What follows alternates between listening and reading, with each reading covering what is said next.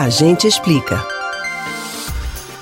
O Supremo Tribunal Federal, STF, possui 11 ministros e é responsável por defender a Constituição Federal de 1988. Mas você sabe o que faz o ministro do STF? Qual a importância do trabalho dos ministros para a sociedade? A gente explica. De acordo com a nossa Constituição, os ministros do STF precisam ter mais de 35 anos e menos de 70, ter uma reputação ilibada, ser brasileiro nato e ter um notável saber jurídico.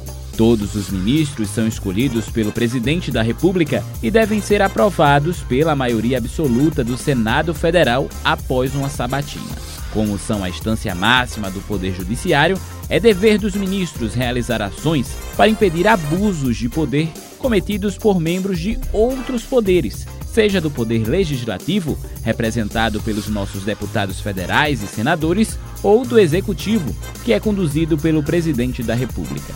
Com isso, medidas consideradas inconstitucionais podem ser evitadas de entrar em vigor graças ao nosso STF. O Supremo possui duas turmas compostas por cinco ministros cada, sendo que cada uma dessas turmas tem um presidente.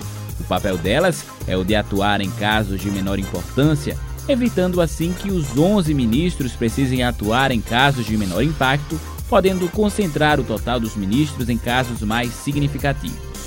O STF, assim como o Senado e a Câmara dos Deputados, possuem um plenário, isto é, um local onde os 11 ministros se reúnem para debater os casos em questão e para realizar as votações. No plenário, são debatidas apenas as questões entendidas como de maior importância. Outro exemplo, que é papel do STF, está relacionado aos impeachments. Se um presidente da República realiza uma ação que viola a constitucionalidade, o Supremo Tribunal Federal julga esta ação e determina o impeachment do presidente, caso verifique que de fato houve uma violação. Em algumas ocasiões, é questionado se o STF deveria ou não julgar certos fatos, pois seria dever do Congresso Nacional legislar. No entanto, é dever do STF ser guardião da Constituição e por isso as pautas e entendimentos por vezes são decididas de forma contramajoritária. Os ministros podem não decidir de acordo com a ânsia da maioria da sociedade, mas sim pelos direitos das minorias e isso pode causar um certo desconforto por parte da população.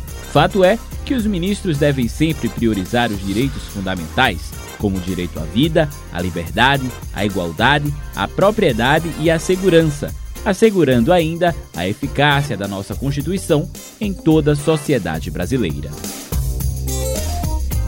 Você pode ouvir novamente o conteúdo desse ou de outros A Gente Explica no site da Rádio Jornal ou nos principais aplicativos de podcast, Spotify, Deezer, Google e Apple Podcasts. Kevin Paz para o Rádio Livre.